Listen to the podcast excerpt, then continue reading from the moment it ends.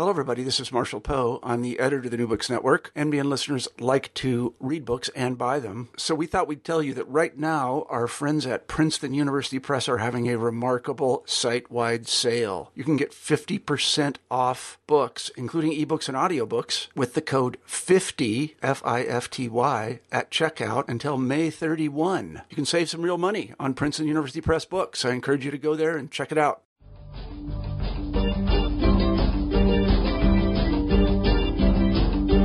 Hello, and welcome to New Books in Philosophy, a podcast channel with the New Books Network. I'm Carrie Figdor, Associate Professor of Philosophy at the University of Iowa, and I'm co host of the channel along with Robert Talisse, Professor of Philosophy at Vanderbilt University.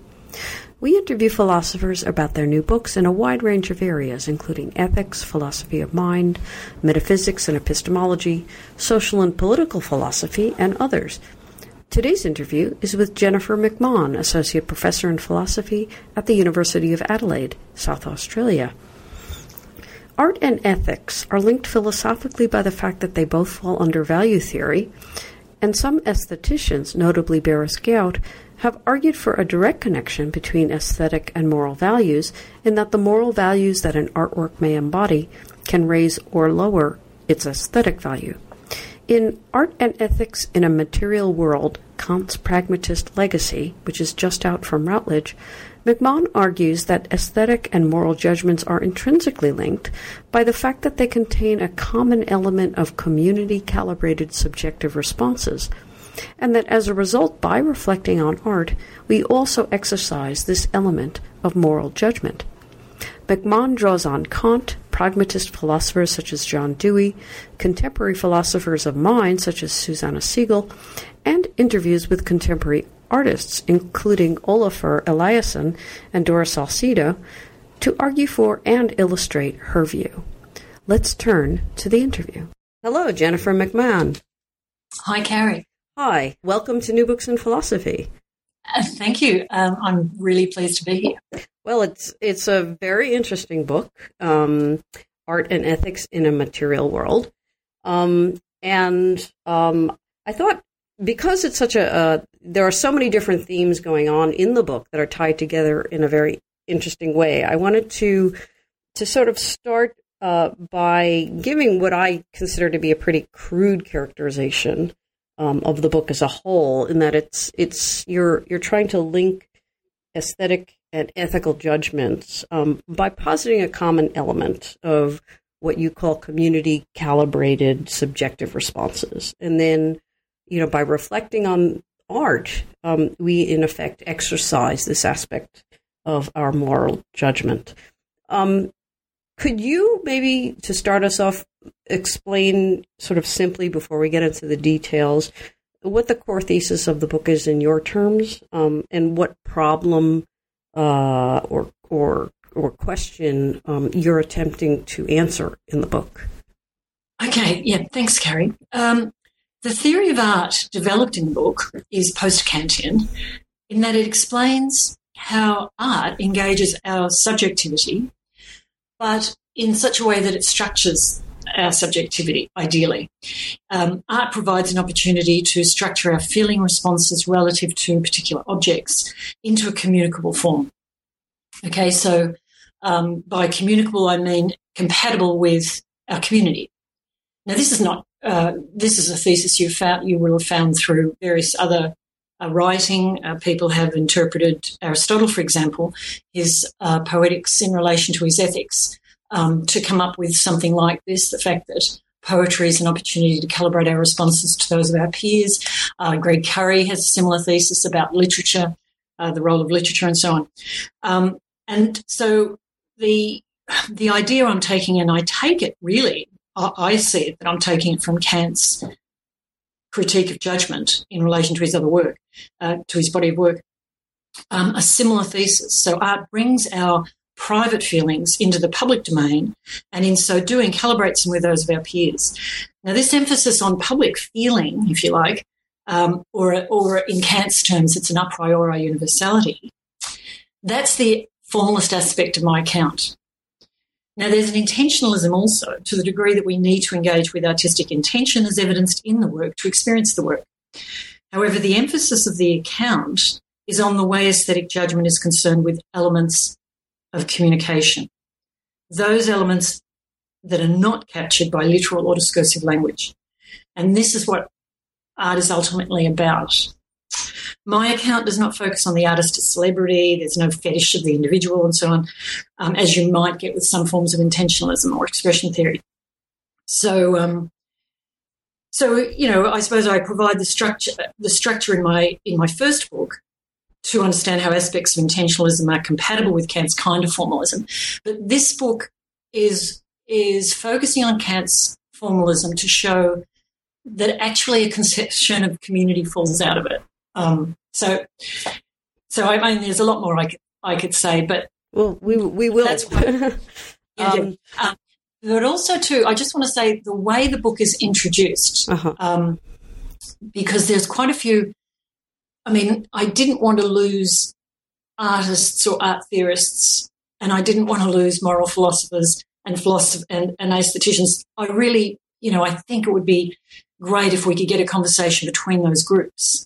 So I'm trying to develop a way of talking in this book where these people will be able to be engaged. Now it's very, it's very heavily philosophical, of course, but so what I do in the introduction is that I introduce key terms, but I bring people into the problem, and that is the problem of, um, it, you know, the way we conduct ourselves um, in responding to artworks when there are differences of opinion, particularly uh, differences of judgment um, on issues that we hold really dear to ourselves. And so I bring people into that problem in the first chapter. So that's my way of an introduction. So it's, you know, it's not your classic way of introducing a philosophical book. It's not the way you would teach your graduate students to write their PhD theses, you know, for examination. But it's it's by the end of the first chapter, I'm hoping that people have got the, the key terms of reference and they've got the problem because they're already engaged in the problem. Um, and so that was the approach I took. Um, okay, so this, um, as you just mentioned, you're you're sort of complementing a, a prior book. Um, maybe you could say before we get into the details of, of the chapters, um, you can say something about um, about yourself and, and how you came to this this topic and, and to the writing of this particular book, and and and also because throughout the book you uh, you illustrate your theses with particular uh, contemporary artists, you know, Olafur Eliasson and Doris Salcedo and, and, and others, you know, throughout, and you, you provide illustrations. Um, so maybe you could say a word about your own background and then your connection with these with these particular artists. Yeah. Okay. Thanks. I my first degree was actually in fine art painting, and there are a number of problems that came out of studio practice that um, stayed with me. I mean, that's my experience of doing that degree was and working in the studio um, was just an experience of frustration on the one hand, but also intrigue in the way things things were conducted. So, for example, at the time, this was, I'm talking about the mid 1970s. So, this is going back a long way, I suppose. Um, but I was at a, a rather um, a key art, art institute in Melbourne at the time, the Royal Melbourne Institute of Technology. So, it was actually quite a, a good place to study uh, um, art. But anyway, the, the, the approach at the time from the students was that it's all subjective. It's all, and subjectivity was interpreted to mean whimsical, arbit- arbitrary personal preference and so on and so forth. But it seemed to me that the way we were conducting our studies was anything but assuming that it was subjective, mm-hmm. so that we were being critiqued the whole time. Um, and and this really can th- this really interested me because it seemed to me that what we were being taught was to uh, um, work within particular conventions and then somehow internalize those conventions so that we restated it through our own kinds of experiences. And so this interface between creativity and convention really intrigued me. And it was hard to get conversations going at the time about convention because convention was a dirty word. Yeah. So anyone thought that if you said your work was conventional, that was insulting them. But of course, it had to be conventional because otherwise, what was the basis of us talking about what we, you know, the, the sort of critiques um, that you were given? You know, somebody would come up and say things like, uh, the texture is dull and uninteresting, All the figures um, uh, disconnected from the picture plane, or the, the choice of the, the palette, monochrome palette, is not justified in the effect that it's having. I mean, these are these were sort of statements and critiques that you were given that were taken as just given. Mm. And it was just intriguing to me the whole language and where it was coming from and, and on what basis we were, because we were being judged all the time. And in those days, you were ju- you had an opportunity to talk about your work, but you weren't judged on that. In those days, it was the work had to speak for itself because it was, there was a formalism and an old fashioned sort of formalism whereby if you did speak, need to speak about your work, it meant that what you said was part of the work. So therefore, the actual artwork was unfinished. Um, it needed your your words. So so it was a unified sort of whole. Um, that that kind of attitude now has shifted. They've moved more into something that's more compatible with an expression theory in the way they teach art in art schools. But anyway, these problems, okay, stayed with me and they were never answered um, from my art school experience. And eventually I found myself, uh, found my way into philosophy. And I found that I could read people who were actually interested in the same kinds of things um, across the board. And that, that was a revelation to me. And that's really how I came into philosophy. And those things have concerned me ever since. Um, and it has always struck me that going to art school was a very, very worthwhile experience because, but it teaches you things that as an art student, it's very hard to articulate. And I needed to study philosophy for a number of years in order to start articulating really carefully what the problems were um, that intrigued me. Um, and that's what I'm hammering away on. I'm still hammering away on that, actually. Well, this um, that that that contrast between you know this idea of sort of creating things and then um, and then yet at the same time being critiqued. I mean, that's always a, a very interesting tension in in aesthetics and, and in art of, of how you get sort of the um, the the intersubjective or in some sense objective critique going uh, for something that is typically seen as very very subjective, much more so than than moral judgment. You know, the moral judgment, relatively speaking, has a much stronger footing in, in, in any claim to being objective as opposed to art, which is often, you know, it's just a matter of it's just a matter of taste. And clearly your your experience as a, uh, as an artist in an art school said, well, on the one hand, no, it's not. um, so the interest. So let me just to get to chapter, the the very first chapter, um, where you draw the, the the link that you do between uh, what you call aesthetic reflective judgment and moral judgment.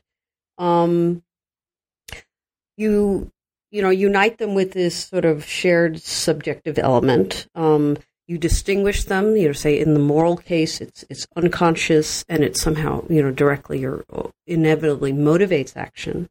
Um, or necessarily motivates action. Um, whereas in aesthetics, uh, it's it's consciously reflected upon, but it doesn't have any motivational force. Um, but this same sort of element, which you, in which you include uh, our subjective feelings, images, configurations, and constructs. Um, uh, this common element gets calibrated, as you put it, um, through the interaction, through the, the, the critical interaction between other people, you know, looking at artworks um, and discussing them with us. Um, so could you could you explain that view? Okay, the the phrase I use, feelings, images, configurations, and constructs, and I use that phrase quite a bit. Yeah. Um, and it's a it's meant to be a, a, sort of an open, slightly messy kind of phrase. So you know, I've avoided using things like um, internal reason or state given reasons um, or um, well i mean that the the feelings images configurations and constructs are that element that uh, that is covered by kant's notion of the indeterminate construct once it's been calibrated with other people within our community. So the feelings, images, configurations, and constructs refer to the attitudinal um, aspect of our concept. So the way, so the idea is that the way we conceive something influences our attitude towards it and how we act towards it. Most of the time, those things are not transparent to us. Um, we're not aware of those things unless we unless we come to some sort of problem where we suddenly become aware of it. So, for example, we might move into another culture or another subculture, and suddenly we realize the way we're using terms or the attitudes that we have towards those terms become apparent to us, and we we we realize that the person we're speaking to doesn't have the same attitude, and so that communication is somewhat thwarted. Um, artworks really uh, the way we engage with artworks. It's all about that that particular content, that that attitude, those attitudes. Um, so artists typically will create things where different feelings will come together in unusual ways, and so we don't really have a, a label for it as such. And that that really is where what stimulates that kind of uh, reflection, that sort of thinking, trying to bring the thing together. Um, now, it's really so. So that's really the, the point of the the feelings, images, configurations, and constructs phrase that I use, and that's the idea of reflective content. Um, so the artist is drawing our attention to the attitudes that we take for granted, I suppose. So it's quite a simple, I, I suppose, idea. Um, and the reason I'm putting it in the way that I do is so that then I can make sense of um, various uh, ideas in Kant and link it to my idea of what I think the idea of community that falls out of it. Um, well, this is, I mean, this this sort of raises the the the question. Well, you you discuss uh, the relation of this idea to Kant's um, sensus communis. Yeah. Um, so maybe you could maybe you could be tell us about that. Uh, okay, so the sensus communis for Kant, he, he describes it as the idea that um, in judging, we take into consideration what we consider the judgment of others, or, or, or cognition in general. Um, and in the case of aesthetic judgment, we're taking into consideration presumably what we take others would feel about uh, particular objects. So it's always a comparative uh, thing. And of course, our notion of what other people will feel will depend on our background, will depend on our background experience and so on. And that's going to depend on the communities um, of which we are a part. So the in the sensus, the, the idea of the sensus commu- communis is what grounds um, aesthetic judgment. That's that's the intersubjectivity, or you, you might say, in a sense, the uh, the objectivity of aesthetic judgment. Mm-hmm. Um, well, one of the one of the questions that I had um, was how how within your view do you do you explain this sort of the difference? I mean, speaking of the the objectivity or the objective aspect of aesthetic versus moral judgment. I mean, you know, as I mentioned before, I mean, for many people, the one, the aesthetic one, is is just a matter of taste and and trying and and you know attempts to ground um, uh, that sense, uh, the any sense in which aesthetic judgments are objective. Um, you know, for, for, a lot of people, that's that's very deeply problematic. Whereas in the moral realm, it's not. It, it's also problematic, but not nearly as badly. Um, and so, within your view, how do you how do you explain the difference between those two types of judgments? In the, uh, you see, in the aesthetic case, that's where things are in progress. That's where concepts are in in the in the state of being formed rather than formed. So it's sort of around the edges and boundaries of what we take to be what we take to be the given, the concepts that we're confident of and that we use, and the, and the values and so on that we have. So um,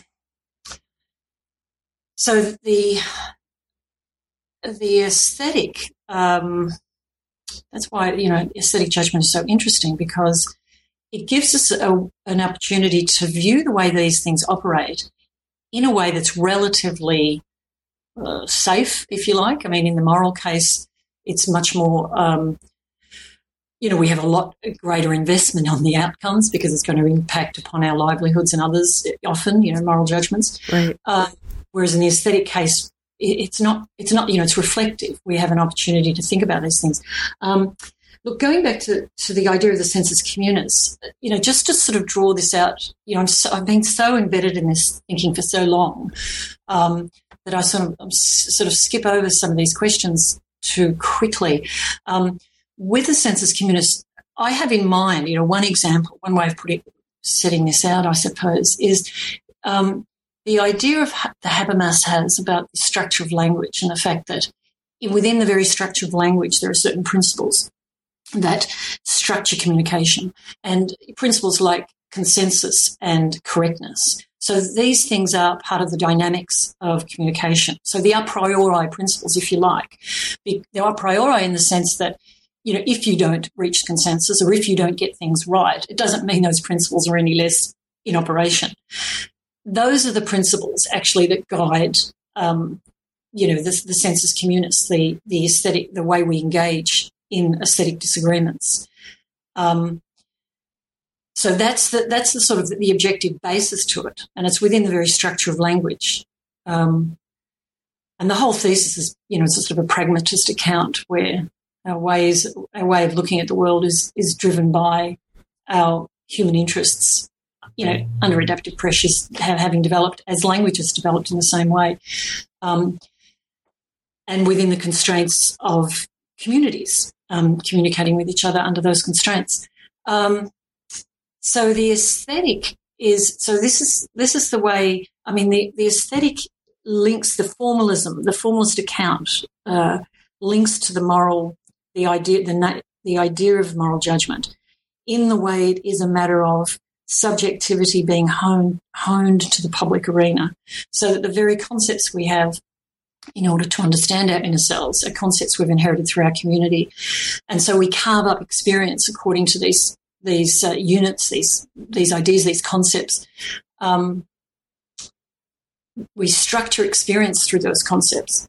And aesthetic judgment is is you know reveals to us that very process that that's happening. When we're when we're in the realm of um, exercising um, moral judgment.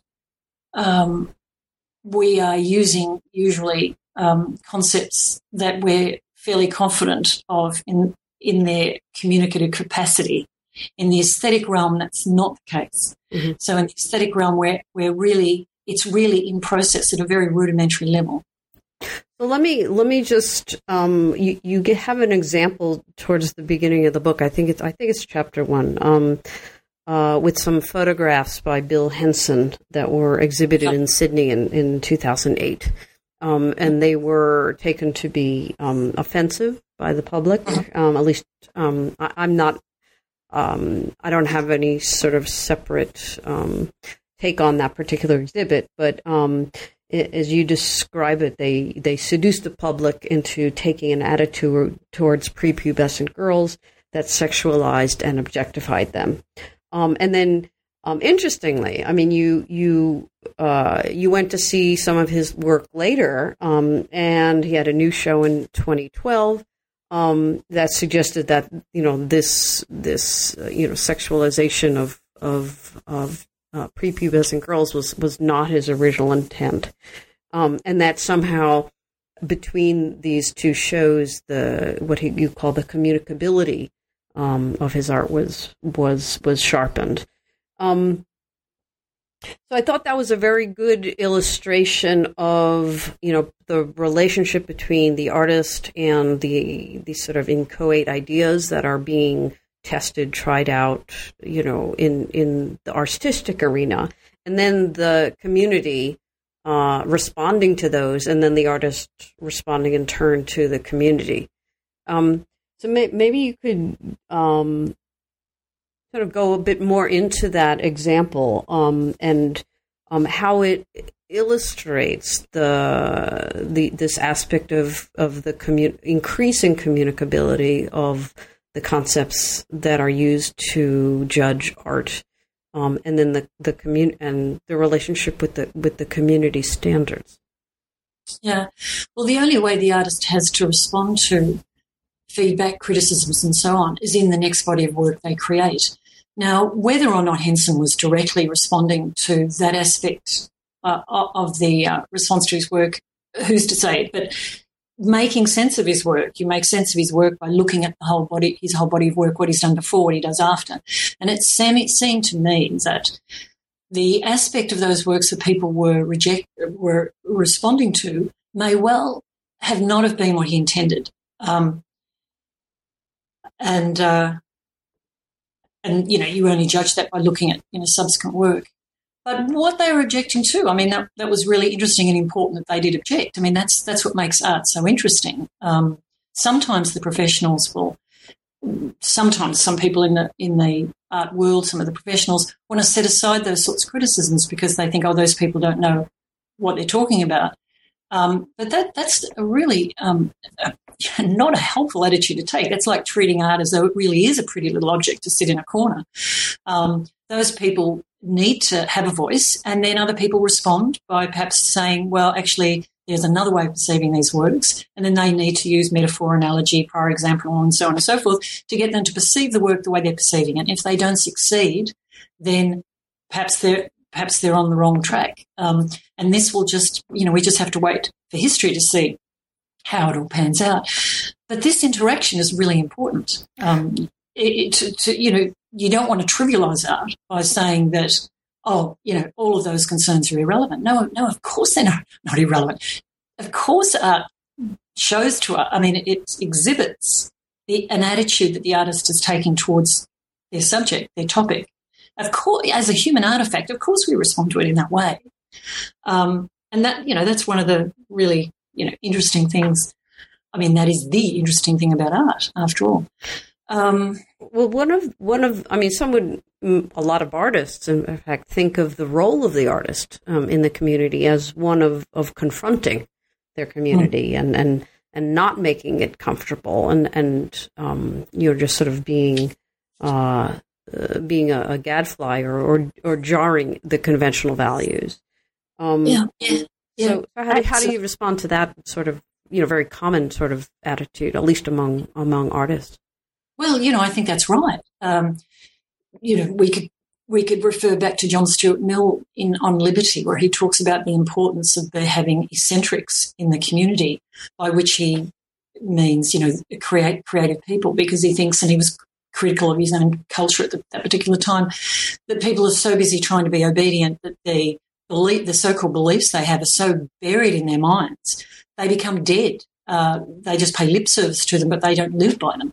And why it's important to have eccentrics in the community is because they tend to be passionate people and they do things that challenge um, what we believe, which we'd forgotten we believed. And so it requires people then to come up with reasons as to why they believe those things. And sometimes the reasons won't be very good, and perhaps then they they um, change to some extent, or sometimes that they just strengthen their their convictions. But at least it brings the beliefs into the foreground and makes them brings them alive again. Um, and uh, you know, he, so he talks about the eccentric, the, the individual in that way. But of course, he says that this is the um, what he's interested in is the good of the community. So it's not a, a good in itself. And really, this is the role of the artist uh, to do this for us. Um, it doesn't have to be; they don't have to be two way out often. It could be just clarifying something in quite intricate, subtle ways. But it's very, clear, you know, it clarifies things for us or, or awakens us. You know, it stimulates our thoughts and emotions and feelings, keeps culture on the move, you know, mm-hmm. um, keeps the horizons open. Um, that, that's what that's what's going on there, I think. Um, so the artist who challenges in interesting ways, I mean, if they're not doing it in interesting ways or if they're doing it in ways that make us rather cynical about their motivations, then they're not going to have the same impact. But if they do it in interesting ways, then, then I think that's, you know, that's a really important role that they play in the community. Well, speaking of community, one of the one of the questions um, that I that I also had was um, how you define community. I mean, um, you know, who is yeah, who is yeah, the yeah. artists community? I mean, there's always the, the sort of the professional community, the art world, right? Um, yep. uh, so, what is the the community, or are there various communities? Are they embedded in each other? How how are what are these communities? Well, the way um, you know, I'm really interested in the concept of community, and by the end of the book, I'm talking about community as being, and I talk about this too earlier in the book, in chapter five, but also by the end of the book, that community is not defined by a shared system of value. It's defined by a way of communicating. And that if we get the way, you know, the, the conditions of communication right, then the rest is just going to fall out of that and, and we'll have the basis of community. Um, and that's very, of course, uh, you know, you'll find You'll find the basis of that idea in John Dewey, in Habermas, in, in a number of people, um, which I think also is very Kantian. Um, but anyway, we can get onto that later if you like. Um, so then in the book, uh, my idea of community always, of course, the community is going to be the community that you're involved with. And then, then within that community, there are various sub communities that you're aware that you move within and within the various sub communities you move within, you, you're sometimes aware of the fact that you change your method of communication within those communities in order to be understood um, in the way that you want to be understood. So it really is all about modes of communication. That's what defines the various uh, communities. And that's that's really, uh, to a large extent, what I'm exploring in this book. But I get to a point at the end of the book where I can say this kind of thing, and then I explore it more more directly in chapter five. But that's sort of where I want to go from here um, to look at that more sort of head on. But in this book, I'm sort of still sort of setting it all up in some respects. Yeah, because you don't you don't I at least I don't I don't recall that you you talk about the artist in relation to the art world, which is an own its own sort of community. Um, rather the, there's it, it, seems like we're talking about the the community the public at large at least within a given linguistic community which yeah, is a the, far which is a far broader right um, yeah. community the, the, the art world of course is a very interesting um, c- construct and there's lots of stuff written on that and Catharine Abell has just written a paper recently summarizing the various types of institutional theory. Um, it's, it's uh, you know, it's very interesting. Um, it, I, I, tend to think about um, the institutional theories of art as sociological theories rather than, um, well, rather than ontological. Well, I suppose they're ontological to a certain extent, but they're certainly not definitions of art or anything like that. Um, and to some extent, you know, the institutional theory, the various aspects of it, explain the way conventions take hold. Uh, so, you know, there are they're, they're really interesting um, theories to, to, engage with.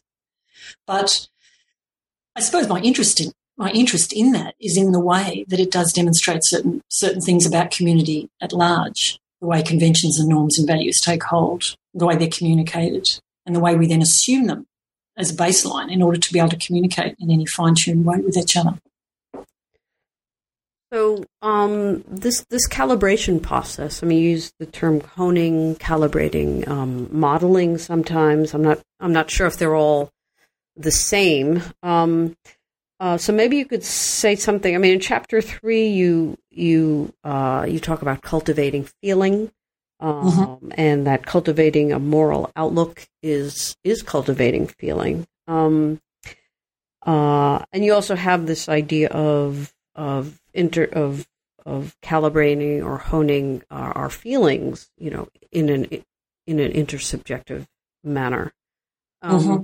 So could you could you say something about this this this process of modeling of you know cultivating a moral outlook, modeling uh, our um, feelings, constructs, and so on? Yeah, I start using the term modeling very early on in the book. Um, and each time I use it throughout the first chapter and second and third chapter, I add more to, to what I mean by it. And then when, by the time I get to the chapter on genius, I'm sort of going into it in a more um, head on way. It's derived from Kant's critique of judgment. It's the idea that um, it's the idea that you recognize um, exemplary models and you don't copy those models. You recognize something about them in terms of perhaps we could say certain principles. And so then you find those principles within your own representations. And then you uh, communicate those principles through behavior or through, you know, if, it's, if you're talking about art, through, through art objects. Um, so the idea is that you recognize the principles, but you don't take them on. You don't. It's not like taking them on authority or deferring to them. You have to actually find them within your own representations, and in finding them within your own representations, they're informing your subjectivity, if you like. So there's a motivational endorsement, you know, motivational aspect. You're endorsing it, um, endorsing them. You're finding them within your own representations, and then it informs your behaviour or the art that you then go on to make. So in Kant's thesis, that's his that's his explanation of genius, and so it's like a process. But it's you know the term is used and it's used actually um, in a few people in this way. It covers a rational process that can't be explained in terms of discursive logic in terms of um, direct, explicit inference. Yet it's rational nonetheless. And what Kant does is refer to it as genius. That's his model. And then I, I use that term modeling then to talk about also the moral realm, the way, the way that, the way these sorts of feelings, ideas, uh, you know, feelings, images, configurations, and constructs, um, the way these develop in in relation to what's going on around us within the community. Um, and then, you know, what one actually recognises as an exemplary model will have a lot to do with trial and error because you know you internalize the principles you come up with something and then you you know in the in the term in terms of behavior you're knocking up against reality all the time sometimes things that you've internalized just don't work out you you have to revise and in the art world sometimes you have to revise when people's response to the thing that you made is just so off what you thought you were doing, mm-hmm. um, and then you respond. Um, so that's the idea of, of modeling um, that I use and develop throughout the book. Um, one of the things I, am not sure I might have asked this uh, earlier, but one, one of the things that occurred to me as as I read was um, was Kendall Walton's, you know, famous uh, categories of art, um, and yeah. and how you know how we judge right the aesthetic value of a particular work depends in a in a sense that seems to me very very close to yours. Um, depends on the, the, the categories in which we uh, in which we place the work, and and that those categories, of course, are are historical and community based. Um, um, how how do you see your your thesis as related to to Walton's? Um, I think Walton's thesis is really helpful uh, in the way he articulates the possibility of aesthetic realism. So the view that there is a correct interpretation. Um, in an a priori sense, that's absolutely true. I mean, when we're trying to interpret a work, we are acting as though we think there's a correct interpretation somewhere there. Um, um, also, Philip Pettit's paper, The Possibility of Aesthetic Realism, seems to me to be. Uh, uh, he, he doesn't actually reference Walton, but it seems to me that uh, they're, they're on the same page. The way Philip Pettit talks about them is discernible variations. And, you know, that depending on your terms of reference, that will depend on how you configure something. Um, and the constraints he puts, he pins them to holism and uh, humanism. And humanism is the idea that it, that you consider what the artist could have meant, and um, holism is just the you, you, know coming up with something that's coherent and unified relative to what the artist could have meant, and, and so on and so forth. Walton, of course, goes into well, actually, Pettit goes into a lot of detail, but in a different way. He's got a he, his structuralism is really to the fore. Um, but both these accounts and, and Walton's account, yeah, it's it's really interesting. If I if I wanted to talk about the possibility, if I was putting it in those terms, I was talking about the possibility of aesthetic realism, I would always be going back to Walton's terms and Pettit's terms. How it's similar to mine, um, I suppose I make my commitment, my my epistemological uh, commitments more, perhaps more obvious, or maybe not. Um, I'm I'm dependent on a theory of meaning uh, a theory of language. Uh, I'm using that throughout the book. Um, so I'm trying to locate my position within philosophy, perhaps uh, more broadly, um, because I think that um, a lot of uh, philosophy work in the philosophy of art and philosophical aesthetics seems to be sort of in some little sort of pocket of, of its own, um, sometimes, not always. And that I think that we should have more communication between the, the various uh, areas of philosophy because there's so much overlap, but the language and the terminology develops along quite independent lines. And so then we often start to talk to each other. You know, somebody in ethics can be talking to somebody in aesthetics and they, they think they're talking about different things, but in fact they're not. They're just the, the terminology is developed along such sort of separate lines.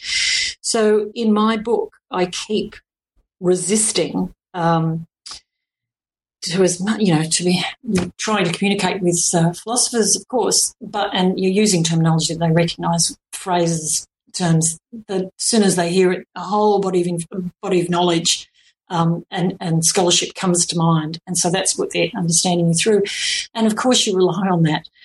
But to as much as possible, I'm trying to keep the doors open to these various areas to be able to talk to each other, um, and that's really, you know, I mean, with you know that so that's uh, what I'm doing in this book. I'm I'm really interested in solving certain problems in a way that's got practical application. Um, uh, I'd really like, for example, to see artists and philosophers talking together more, but that's really difficult because you've got to get some common terminology. Um, well, what, what you know, so, yeah, so go ahead. No, so um, uh, but going back to your original question, how do I see my I mean, I, I, know what you're, you're, referring to the fact that I, I'm always talking about uh, the way we perceive things is dependent on what sort of concepts we have, how, we're able, you know, what sort of things we're able to notice, the sort of things we see as significant, sort of configurations we give to what we see. Um, yes, that's completely compatible with uh, Kendall Walton's thesis. One of the things you do go into uh, more deeply, um, and this is, you know, actually back in back in chapter two, is um, uh, what you called our our capacity for um, reading intention and order. Actually, a, a, you call it a hardwired capacity um, to find meaning um, and to construct narratives. Um, and you tie this with with some contemporary work in in philosophy of perception uh, both Susanna Siegel's work um, in visual perception uh, and uh, Casey O'Callaghan, I think, um, his work in uh, in sound and acoustic reception. Um, yeah. So maybe you could say say a word about what's what's going on in that chapter. Yeah, that's putting in a putting in contemporary terms a problem that Collingwood um, and Benedetto Croce tried to solve, uh, uh, to address. And that's the idea that we can both be standing looking in the same direction, but we're not actually necessarily perceiving the same thing. So, an, uh, an art is just so interesting in this respect that the value and meaning we attribute to artworks is underdetermined in the perceptual object, it would seem um, because you can have two people looking at the same work, and one people is one person is seeing so much in it, and the other person's just saying, "Well, look, it's a bit of paint pushed around a canvas." I mean, what are you looking at? What are you seeing? You know. Um, so it's the possibility that uh, the way we perceive things is so beholden to the, you know, background experience, knowledge, and so on and so forth. In the art case, it's even more than that, of course, because you're considering artistic intentions and all kinds of things about you know what you might know about the artworks, previous work, and so on. Um, now, what I do in that chapter is I start from just some some sort of ground up about perception in order, and the fact that as soon as we see anything um, that looks like it's got any sort of logic in it, we we read it as as to do with human intention. We read it along those lines, and I mean that's not such a that's not a controversial um, thesis at all, of course and we read narrative, some sort of narrative into it to sort of understand why it's there and how we're supposed to behave toward it, whether we should avoid it or go up to it or, you know, appreciate it or use it in some way or whatever. In order to get this idea um, off the ground and, and, sort of just flesh it out, I refer to um, uh, Susanna Siegel's rich content, um, rich content view of perception, um, which is just, which is actually the you know very, very interesting. Uh, she's talking about the way, um, you know, we read causes into things. Um, and she gives, you know, the example of phenomenal contrast. I mean, that's how we, that's how we can um, be aware that we're reading thing, reading causes into things. So she has the example of the cat. I think that's her example, the cat on the, the hammock, so that we could see it as three separate things. So that you have a hammock, you have a cat, and there's a, a floor underneath the hammock. And then when the cat's on the hammock, the hammock is closer to the floor. So the distance of the hammock from the floor is, is closer. But we don't see those things as separate individual events. We read it into a unified whole by thinking, by saying, you know, just automatically, you know, seeing it as the cat jumping on the, on the hammock and, and its weight causing the hammock to be closer to the ground. She sets it out a lot more eloquently than I did, elegantly than I did then, um, I must say. Um, and so her, but her thesis is that it's, it makes, it has more explanatory power to think of it not as, not as us attributing causes to, you know, the cat causing the hammock to sink down, but it's actually, um, the, the driving force there is looking for unified explanations, looking for unity in events. So rather than seeing things as separate events, we need to unify them into some sort of coherent whole. And then she goes on to you know explanatory power of that. And so then of course that's just a nice rich kind of way of thinking of it for me because then that just that just um, can be then drawn upon to explain the whole impulse behind the way we read meaning in art and what drives that. So that's what I'm trying to do in that um, second chapter. Just get off the ground why it is that art engages us at all and how it engages us. Um, one of the example art examples I use, the art example I use actually in that chapter is the artwork of Daniel von Sturmer, which is particularly interesting in that to use in that chapter because his artwork seems to be all about the various ways objects can be related to each other through various kinds of causes that we that we seem to read into various relationships. Um, and so I sort of discuss his work relating it to that and, and drawing that out. Um, so I'm using his, his artwork to draw out the way we, you know, just the extent to which the, um, the scene that we perceive is actually underdetermined in the visual stimulus. Right. Or the, the stimulus underdetermines what we see. Ah. Right. Yeah. Okay. Yeah. yeah yes. Um, well, let me let me um, move forward a little bit to uh, to chapter four, which uh, uh, sorry, chapter five, which is um, talking morals. Um, um, to get more into the the pragmatic or the pragmatist um, aesthetic theories, and then um, and Kant's what you call you know Kant's pragmatist legacy, since that's the subtitle of the of the book. and and there you also call Kant scholars to task for for ignoring the significance of of his aesthetics uh, for his moral theory. Um, so maybe you can um, say a bit more what's what's going on in that chapter, connecting the um, pragmatists um, and Kant. Uh, yeah.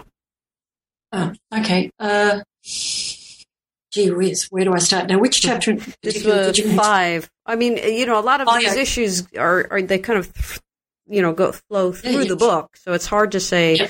just this chapter because they they come up all over yeah yeah they do um okay uh i think I think that there's a case to be made to treat Kant's critique of judgment as a contribution to his moral theory. I mean, I think that's what it is, actually. Um, the the aesthetic, I mean, the, the um, principle of um, aesthetic judgment being universal is the a priori principle. So, this is what we take ourselves to be doing when we make an aesthetic judgment. We take ourselves to be getting at something that is objectively true. Um, in the moral case, uh, the moral judgment, um, when we make moral judgment, we take ourselves to be getting at something that is not to do with our own subjectivity, or even something to do local to our culture. We take ourselves to be getting at something else. Um, now that's quite consistent though with where Kant really sets this up, you know, the moral law in its, um, in its absoluteness. Um, he sets it up and refers to it as sublime, as awe-inspiring. So our response to this is um, such that, that that in itself is motivational. But that's quite compatible with with uh, an exploration and um, an analysis of a moral moral judgment as being rule governed. I mean, he does a similar thing with aesthetic judgment in that aesthetic judgment is rule governed, um, but it's a, a, rule. It's a rule that cannot be stated, and it's universal because that's what we take ourselves to be doing. But that's quite compatible with us disagreeing and um, you know struggling to, to, to arrive at common you know common grounds and so on. Um, the whole dynamics of our communication on these issues is that um, we take ourselves to be judging from a perspective that is not personal. So, um, well, there's, I mean, there's, there's a couple. One of the, one of the things about Kant's aesthetics is this idea of, of free play, right, of the imagination, and that's supposed to be quite, uh, you know, an element that it'll. I mean, it's sort of mysterious what exactly he means by by free play of the imagination, but there's there's certainly a sense in which it seems to be that there's there are two different sorts of of uh, of processes going on when we're doing an aesthetic when we're engaging in aesthetic judgment as opposed to moral judgments and and you know reason and the whole idea that moral judgment depends on reason and and uh, um, and the moral law and and none of none of that really appears in the aesthetics. So um, so so I was I was a little bit I was a little bit curious about you know exactly what sort of of contribution you saw the the aesthetics um, giving to the to the moral theory. Given given that from what I know of of each of them, they they seem to be very different. They may, they may share some aspects, but I, it seems to me that maybe it's just a difference in, in emphasis. But there seems to be certain elements in, in aesthetics that he explicitly um, says are are not are are distinct from um, the sorts of reasoning that goes on in, in a moral judgment. The free play um, of the the imagination and understanding, the way Kant, Kant puts that, mm. is is then fleshed out in the deduction of pure aesthetic judgments in terms of the aesthetic ideas, which is introduced rather late. Um, you know, within the 60 sections of the Critique of Aesthetic Judgment. Um, it's up around in, in the 40, section 40s. Mm. Um, aesthetic ideas are rational ideas seen through a personal lens, um, more or less, so that rational ideas are going to be ideas for which there is no evidence in nature. So, you know, put, put sort of just um, rather crudely, ideas of uh, immortality, freedom, God, etc., etc. Um, whatever your background, metaphysical or religious commitments are, will determine what kind of ideas are thrown up. But they, they're all ideas to do with some sort of continuity, some sort of uh, idea of us belonging to something more than just our own little solipsistic um, bubbles. We're a part of something else, something beyond the self, something that's continuing, um, something that, that inspires hope, something that's rather compelling in that respect. And then in aesthetic, in aesthetic judgment, because Kant's way of putting it, where he's trying to ground how this judgment is possible. So he's coming up with what's actually going on in his architecture of the mind. Um, because uh, we, it, it's as though we suspend the normal way we engage you know, day to day, where we're looking at objects in terms of the way they function for us and we're slotting them into our literal discursive propositions and our ways of reasoning and so on. And then something about certain scenes, he, uses nature as his, you know, example, his, his paradigm example. Um, something about certain aspects of the world that we perceive engage these processes in a way that, of course, we recognize what we see in some respect. I mean, we, there's not, no way we we don't apply concepts. I mean, even when we come upon a unrecognized, recognizable object, that's still a concept we have of that thing. So we always, there's always concepts involved, but it's as though we're engaging in the object where we're suspending that. It's the sort of thing where somebody says to you, "What are you doing?" You say, oh, "I'm not doing anything. I'm just enjoying the view." Um, so it's it's uh, in his way of thinking that once that kind of literal sort of means end way of that purpose, purposeful nature of our cognition is is loose, le, loosened a little bit. Mm-hmm. And we engage in its purposiveness, the fact that it's, we enjoy the fact that our, that our way of being in the world, the way, the way we respond to the world is, is in this purposive way. That's really what we're enjoying, um, in, in that moment. And it's, it's very, it's very, um, affirming, you know, it's a very sort of affirming moment, not about, not just about us, but about the whole our whole community and the way we're related to the world and the way the world seems in this moment to be perfectly fitted to the sort of creatures that we are. Um, but in that moment, the mind throws up this wealth of material that's associated with the concept that was that was uh, involved in our initial recognition of whatever it is we're looking at. And this wealth of material comes up, and the material is in sort of the ballpark of rational ideas. Only in in this moment, we experience it through our personal own personal lens. So the memories will be of our own experience um, that are associated with ideas of continuity, being a part of something greater than ourselves, or something about um, you know the the incredible diversity of nature, or something. Um, so that's the that's the free play of you know the free play of aesthetic judgment, but it's actually rather it's rather um, purpose purposive, isn't it? I mean, it's not just sort of it's it's very different from um, daydreaming. I was just going to say that, yeah, and very different from using something as a springboard to your personal reverie. It's it's not that kind of thing, and and it is it that that has been confused in the literature quite a bit. Um, less so recently, I must say. But in the past, I've read accounts that seem to make no distinction between daydreaming and the, the free play of the faculties, and, and that's that's really, I, I think that's getting Kant very wrong. Um, hmm. um, so so yeah, so I mean, you can see that purposiveness is uh, is a way of conceiving of ourselves that is conducive to what Kant would call, Kant would call our moral vocation. You see, so it's not quite so far far removed from the moral than, than it would would be if you thought of it as just daydreaming.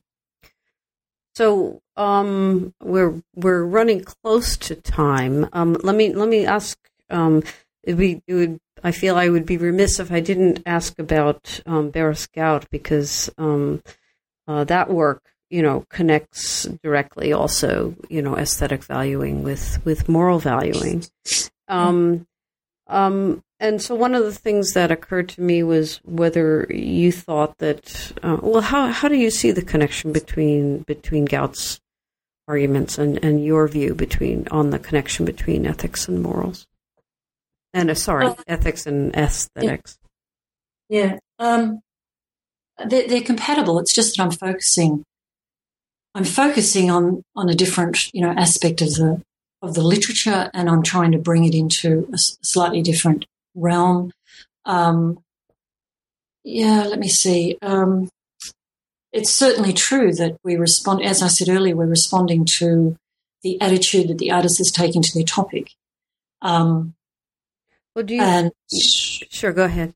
Yeah, um, you know, when I mean, I know that in the when there is uh, disputes about art, certain people. I mean, this has happened, you know, in, court cases and so on, where people have said that Oh, I, oh, I know. Yeah, the um, they've come up with a certain interpretation of what artistic autonomy is, um, based on a sort of formalism that says that you look at the form and something about this form is significant to the extent that whatever morals or, or whatever attitude to people or whatever is shown in the work is irrelevant. I mean, th- that is just incoherent. For one thing, you, you don't appreciate the form of something in its entirety unless you know what you're looking at. And what you're looking at is, in the case of an artifact made by another human being, is something about their attitude to what they've done. Um, you know, even if you were just looking at fretwork or something and, and appreciating it, you're, you're indirectly appreciating the fact that a human being has taken the time to do this and they've had a certain purposiveness that they've ex- they've expressed in the work, and that's just so wonderful to to recognise.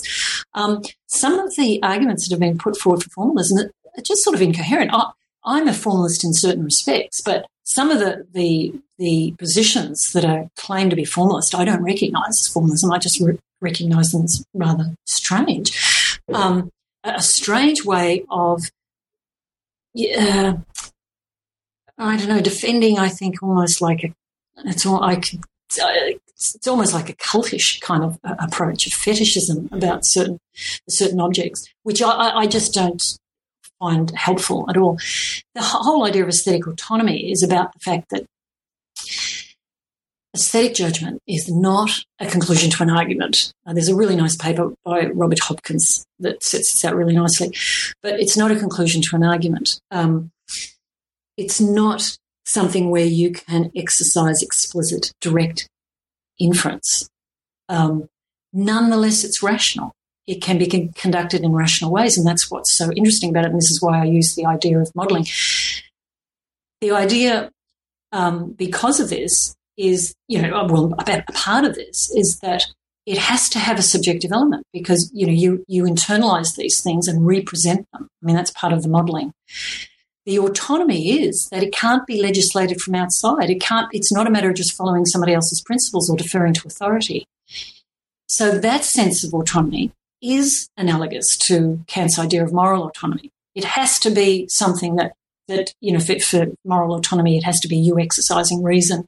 In the case of um, aesthetic autonomy, it's you finding those principles within your own representations. That's what aesthetic autonomy is. Now, that doesn't mean that considering um, the concept of the human being that might be celebrated in a work of art, that somehow is irrelevant to the object seen as art. I, I don't see that. I can't see how that could be. So once again, this is another one of those concepts that people have developed and thought and, and argue. Well, they haven't argued. this sort of claim that it's a Kantian concept, aesthetic autonomy. And so, so that means art's got nothing to do with morality. Well, I mean, that doesn't fall. I mean, you know, that's just a complete misunderstanding of what aesthetic autonomy means. And, you know, I mean, it's, it's, just so easy to defend that, even historically, through the various, and this is what I do. I mean, in, in the book, the way I draw upon various uh, philosophers after Kant who are working in a, in a pragmatist vein, that's part of the way of, of, of backing my interpretation of Kant's critique of judgment, because I'm looking back to it through these ways of thinking about things. So I discuss Putnam, Habermas, uh, Stanley Cavell, mm-hmm.